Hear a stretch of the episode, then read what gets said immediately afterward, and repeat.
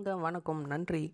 போன பாட்காஸ்ட்டுக்கு இருபத்தஞ்சி வியூஸ் கிட்ட வந்துடுச்சு இது ரெண்டாவது எபிசோடு இந்த ஃபிக்ஷனல் ஸ்டோரியில் தயவு செஞ்சு இந்த ரெண்டாவது எபிசோடை மட்டும் ஃபஸ்ட்டு பார்க்க வந்தவங்க முதல் எபிசோடை போய் பார்த்துட்டு வந்துடுங்க ஃப்ரீயாக இருந்தீங்கன்னா வந்து பாருங்கள் அப்போ தான் இந்த ஸ்டோரி உங்களால் அண்டர்ஸ்டாண்ட் பண்ண முடியும். சம்டைம்ஸ் ஃப்ரீயாக இருந்தால் கூட புரியாமல் இருக்க சான்ஸ் இருக்குது சரி என் பேர் தருண். நீங்கள் என்னோடய ஃபிக்ஷனல் ஸ்டோரி உள்ள தான் போக போகிறீங்க முதல் எபிசோட் பார்த்துருந்தீங்கன்னா தெரிஞ்சிருக்கும். டிமென்ஷன் செவன் ஒன் செவனுக்குள்ளே திடீர்னு எங்கேருந்து ஒரு ஸ்பேஷிப் ஒன்று வந்திருக்கும். அதுவும் ஒரு இன்விசிபிளான ஸ்பேஷிப்ன்றதுனால கவர்மெண்ட் அதில் கொஞ்சம் எக்ஸ்ட்ரா கேர் எடுத்துக்கிட்டு அந்த ஸ்பேஷிப்பில் அப்படி என்ன தான் இருக்குதுன்னு சொல்லிட்டு பார்க்கறதுக்கு அதை பக்கத்தில் இருக்கிற ஒரு மிலிட்ரி பேஸுக்கு எடுத்துன்னு போகிறாங்க பேஸில் என்ன நடக்குதுன்றதை இப்போ பார்க்கலாம்.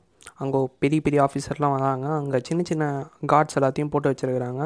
அங்கே திடீர்னு பயங்கரமான சத்தம்லாம் கேட்குது அங்கே ஒரு சயின்டிஸ்ட் வராரு. அந்த சயின்டிஸ்ட் அந்த ஸ்பேஷிப் எல்லாத்தையும் பார்த்துட்டு இருக்கிறாங்க. அந்த ஸ்பேஷிப்பை பார்த்துட்டு அந்த கமாண்டராண்ட ஒரு விஷயம் சொல்கிறாங்க குட் மார்னிங் கமாண்டர் ஷிப்பில் என்ன இருக்குன்னு கண்டுபிடிச்சிங்களா சயின்டிஸ்ட் இல்லை கமாண்டர் எங்களால் எதுவுமே கண்டுபிடிக்க முடியல. அங்கே மனுஷங்களுக்கு தெரிஞ்ச பீரியாடிக் டேபிளில் இருக்கிற எந்த விதமான ஒரு எலமெண்ட்டுமே கிடையாது. லாரன்ஷியமை தவிர. லாரன்ஷியமா அப்படின்னா என்ன சயின்டிஸ்ட் லாரன்ஷியம் ஒரு ரேடியோ ஆக்டிவ் எலமெண்ட் சார் அது ரொம்ப அன்ஸ்டேபிளான ஆனால் இவங்க வச்சுருக்கிற அந்த ஸ்பேஸ்ஷிப்பில் லாரன்ஸ் லாரன்ஷியம் ரொம்ப ஸ்டேபிளாகவே இருக்குது இது ஒரு சயின்ஸுக்கு ஒரு பயங்கரமான புதிதாக இருக்குது நான் லேட் டைம் அவ்வளோ ஒர்க் பண்ண மாட்டேன். எனக்கு பசிக்குது நான் தூங்க போகிறேன் அப்புறமா சாப்பிட்றேன்.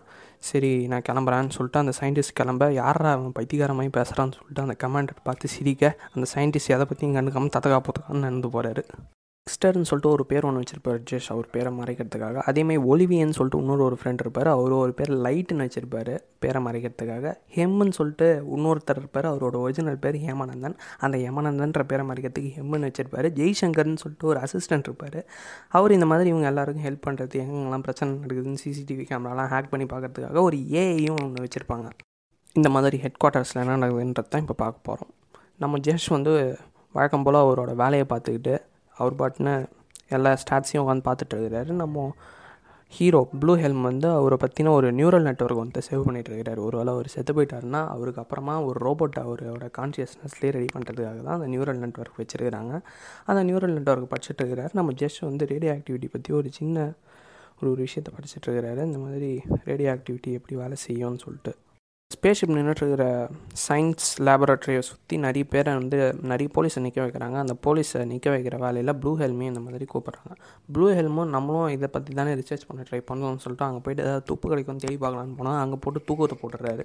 தூக்கத்தை போடுறதுனால தம்பி உனக்கு இங்கே வேலை கிடையாதுப்பான்னு சொல்லிட்டு கொஞ்சம் நாளைக்கு அவனை அமுச்சு விட்டுறாங்க நம்ம ப்ளூ ப்ளூ ஹெல்முக்கு ரொம்பவே சந்தோஷம். ஆபாடி எப்படியோ அவனுங்களே கொஞ்சம் நாளைக்கு சஸ்பென்ஷன் ஆர்டர் கொடுத்தானுங்கன்னு சொல்லிட்டு ஜாலியாக சஸ்பென்ஷன் ஆர்டர் எடுத்துக்கின்னு அவங்க ஹெட் குவார்ட்டர்ஸுக்கு வந்துடுறாங்க. அவங்க ஹெட் குவார்ட்டர்ஸ் வந்து ஒரு ஏரி கீழே வந்து ரொம்ப சேஃப்டியான ஒரு இடத்துல வச்சுருப்பாங்க.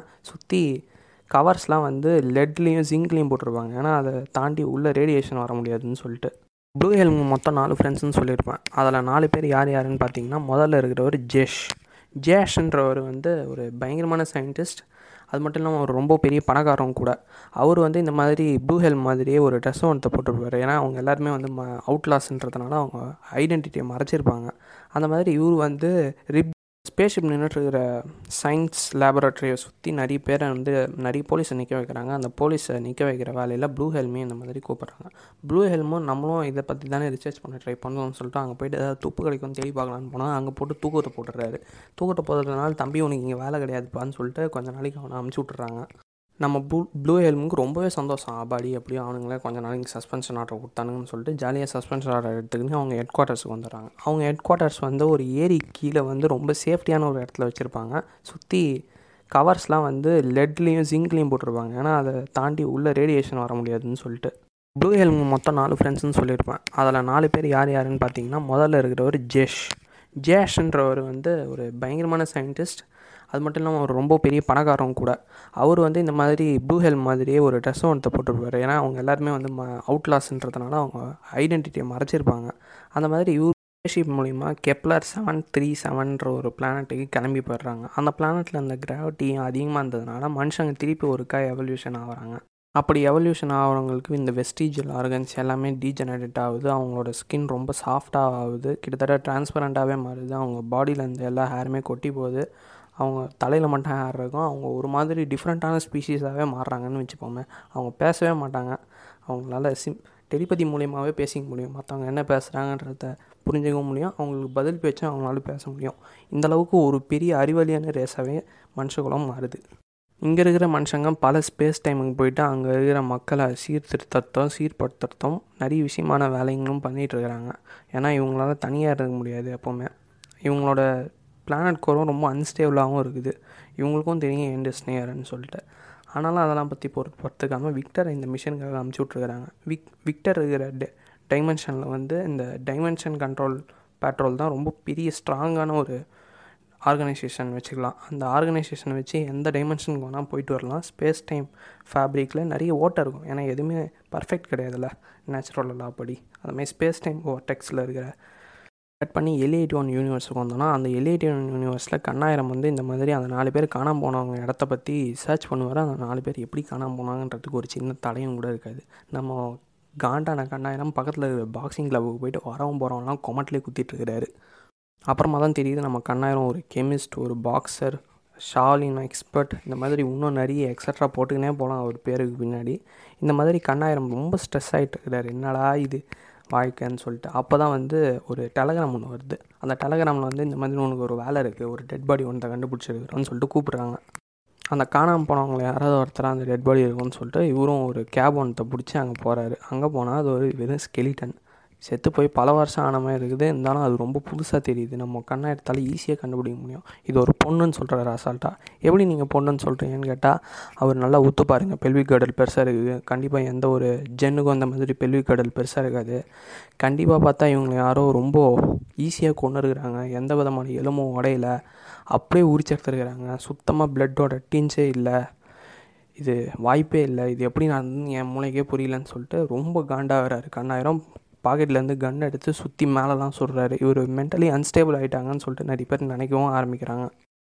ஆனால் நம்ம கண்ணாயிரம் காண்டானதுக்கு காரணமே அந்த ஸ்கெலிட்லேருந்து ஒரு சின்ன போன் ஸ்க்ராப்பை எடுத்துன்னு வந்து அவர் லேபரட்டரிக்கு வச்சுக்கிறாரு.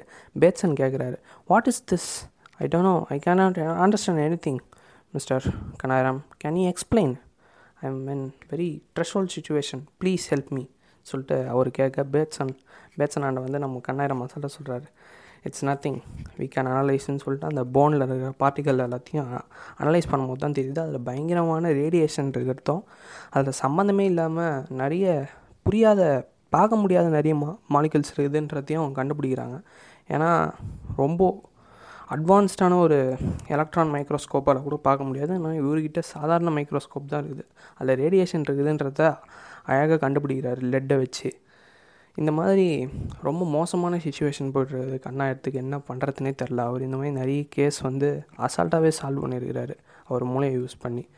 ஃபோர் செவன்ட்டி ஒன் யூனிவர்ஸில் மேகி யாரோ ஒருத்தர் ஃபாலோ பண்ணின்னு இருந்தாங்க. அந்த ஃபாலோ பண்ணின்றவர் எப்படியோ மனசு வந்துச்சு போல். எப்படியோ போயிட்டு மேகி தோல்லையே கழிச்சு வச்சு தம்பி எனக்கு பாருப்பான்னு சொன்னார். என்ன அங்கிள்னு சொல்லிட்டு அவரும் கேட்க உன்னை பற்றி எனக்கு தெரியும். உனக்கும் தெரியும். நீ கொஞ்சம் டிஃப்ரென்ஸ் தான். இந்த சாதாரண பசங்க மாதிரி கிடையாது. நீ கொஞ்சம் அறிவாளியாக தான் இருப்ப. இப்போ என்னை பற்றி நீ வந்து ஏதோ ஒரு கேல்குலஸ் வச்சுருப்பான்னு எனக்கு தெரியும். ஆனால் நான் அதை கேட்க வரல. உங்கள்கிட்ட ஒரு விஷயம் சொல்ல தான் வந்தேன். கொஞ்சம் உஷாராகவே இரு. இவனுங்க யாருமே நல்லவனுங்க கிடையாது. இவனுங்க உன்ன மாதிரி நல்லவங்களை பார்த்தாலுமே இவனுக்கு பிடிக்காது. கொஞ்சம் உஷாராக இரு. இதான் என் விசிட்டிங் கார்டுன்னு சொல்லிட்டு ஒரு கார்டை ஒன்று நீட்டேன் அவனும் அதை பிடிக்க வர டமால்னு சொல்லிட்டு அவன் கையிலேயே ஒரு கோடு ஒன்று போட்டுறாரு அந்த விசிட்டிங் கார்டு வச்சு. சாரி தம்பி சாரி வயசாகிடுச்சுல அங்கிளுக்கு அதனால தான் தெரியாமல் கோடு போட்டேன். நானே உனக்கு டேஞ்சர் போட்டு விட்றேன்னு சொல்லிட்டு அந்த ரத்தத்தையும் தொடச்சிட்டு அவனுக்கு இவரே கட்டு போட்டு ஒரு சின்ன பேண்டேஜ் மாதிரி போட்டு விட்டுறாரு. அவனும் வந்து இந்த விசிட்டிங் கார்டை வச்சுக்கிட்டு பார்க்காம பாக்கெட்டில் வச்சுக்கிறாரு. எப்போவுமே பாக்கெட்டில் வச்சுக்கோ தம்பின்னு சொல்லிட்டு இவரும் டாடா காமிச்சிட்டு வந்துடுறாரு. அந்த பையனுக்கு ரொம்ப ஃபிஷியாக இருந்தது. என்னடா இது? திடீர்னு யாரோ ஒருத்தர் வந்தாங்க நம்மக்கிட்ட அட்வைஸ் பண்ணார். அட்வைஸ் பண்ணுறதே அடிக்ஷன் வச்சுட்டு இருக்கிற கேரக்டர் போகலான்னு சொல்லிட்டு அந்த பையனும் பெருசாக எதுவும் கண்டுக்காமல் அவன் பாட்டுன்னு வீட்டுக்கு போகிறான் விடிஞ்சால் நாளைக்கு மேகிக்கு பதினாறாவது பிறந்த நாள் வருது. அவன் பர்த்டே பற்றி யாருமே பெருசாக கேர் பண்ணிக்க மாட்டாங்க. அவங்க ஸ்டெப் ஃபாதர் ஸ்டெப் மதர் மட்டும்தான் ஒரு சின்னதாக ஒரு கேக் மாதிரி ஒன்று வெட்டுவாங்க. அது வந்து அவனுக்கு ரொம்பவே பிடிக்கும். ஏன்னா அவங்க ஸ்டெப் ஃபாதர் ஸ்டெப் மதர் மட்டும்தான் அவனுக்கு உலகமே. மற்றபடி ஃப்ரெண்ட்ஸ்னு சொல்லிட்டு யாருமே கிடையாதுன்றதுனால அவனும் பெருசாக கண்டுக்கல. அப்புறமா வந்து அவன் ஷூவை போடலான்னு பார்க்கும்போது அவன் கால் ரொம்ப பெருசாக நம்ம இருக்குது திடீர்னு என்னடா இது? நேற்று கரெக்டாக தானே இருந்தது? இன்றைக்கி என்னடா ஆச்சுன்னு சொல்லிட்டு அவனும் எதிர்பார்க்கலாம். அவனுக்கு எதுவுமே புரியல. ரொம்ப கஷ்டம். அவங்க ஃபேமிலியில் ரொம்ப இவ்வளோ காசு கிடையாது. அவனும் அவங்ககிட்டையும் யாரும் பேசிக்க மாட்டாங்க. ரொம்ப யாரெல்லாம் எப்படி கஷ்டப்படக்கூடாதுன்ற அளவுக்கு அவன் கஷ்டப்படுறான்னா பார்த்துங்களேன் ரொம்ப பாவமாக இருந்தது. அப்படியே கட் பண்ணி யூனிவர்ஸ் ஃபைவ் ஒன் ஃபைவ்க்கு வந்தீங்கன்னா ஃபைவ் ஒன் ஃபைவ்ல விக்டர் மட்டும்தான் இருக்கிறார். அவரும் ஒரு சின்ன ஒரு பாய்மர கப்பலில் பாய்மர கப்பல்னு சொல்ல முடியாது ஒரு கட்ட மரத்தில் வந்து அந்த ஐலாண்ட் நோக்கி போயிட்டுருக்காரு அப்போ அவர் மனசு உள்ள நம்ம பிளானட் எல்லாத்தையும் பற்றி நினைக்கிறாரு.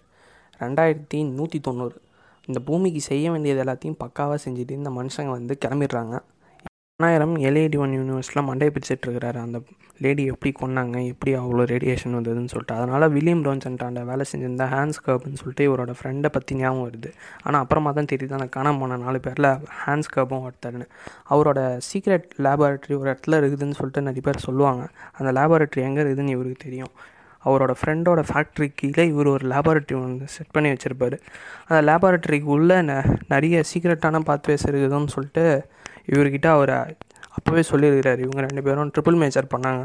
இவர் சைக்காலஜி கெமிஸ்ட்ரி ஃபிசிக்ஸ் மூணுத்தையும் படித்தார் அவர் வந்து ஃபிசிக்ஸ் இன்னும் ஒரு ரெண்டு சப்ஜெக்ட் படிச்சிருக்கிறாரு. எப்படி இந்த பூமியை விட்டு இந்த ஹேண்ட்ஸ் கப்புக்கு என்ன தான் ஆச்சு? இந்த நாலு பேர் எப்படி தான் காணாமல் போனாங்க. அந்த ஸ்பேஸ் ஷிப்போட சீக்ரெட்ஸ் பற்றி சயின்டிஸ்ட்டுக்கு ஏதாவது தெரிய வந்ததா? இல்லைனா நம்ம ப்ளூ ஹெல்ம் தான் ஏதாவது கண்டுபிடிச்சாரா? எப்படி இந்த பூமியை விட்டு அந்த கெப்லர் செவன் ஒன் செவனுக்கு எப்படி போனாங்கன்றது தான் நம்ம மூணாவது எபிசோடில் பார்க்க போகிறோம் இந்த சீரீஸை முழுசாக பாருங்கள் மறக்காமல் வாய்ஸ் மெசேஜ் அனுப்பிச்சிடுங்க பிடிச்சிருந்தா ஃபேவரேட் பண்ணுங்கள் இன்னும் ரொம்ப பிடிச்சிருந்தா எல்லாருக்கும் ஷேர் பண்ணுங்கள் அது வரையும் நன்றி. வணக்கம்.